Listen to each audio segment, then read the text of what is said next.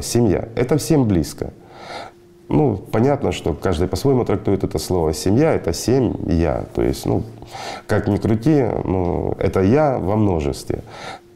Но это было понимание издревле. А что на сегодняшний день семья? Ну, если мы уберем философию, если мы уберем красивые слова, что у нас останется? Живем долго, счастливо, со своими половинками, но в постоянном противостоянии. Ну разве не так? Ну в действительности.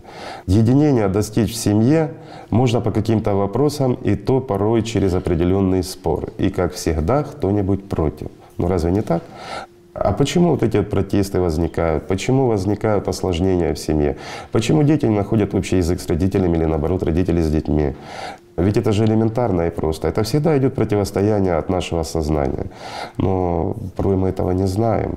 А не знаем потому, что просто забыли. Если мы возьмем скажем, любые религии, там об этом рассказывается. И рассказывается в религиях о том, что нужно любить друг друга. И, в общем-то, благодаря религиям до сегодняшнего дня сохранились моральные устои, сохранились те принципы, по которым должна существовать семья. Это действительно так. И от этого никуда не денешься. Это огромная заслуга религии. И тяжело себе представить, что было бы с сегодняшним человечеством, если бы не было религии. Ну, если бы не было религии, мне кажется, бы и не было бы и нас здесь за столом. Мы бы уже давным-давно одичали, стали бы дикими зверями и просто убили друг друга. Это действительно так, потому что любая материя в этом сложном и простом одновременно трехмерном материальном мире ну, всегда противостоит друг другу. Это законы, прописанные, скажем, не нами, они заложены изначально, и материя всегда находится в каком-то противостоянии по отношению к другой материи. А так и в семье.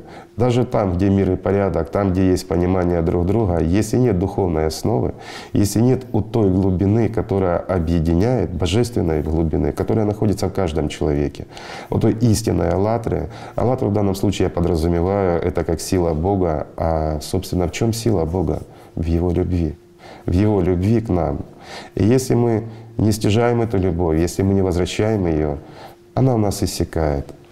Но если мы ее приумножаем себе и делимся со всеми окружающими, ее становится гораздо больше.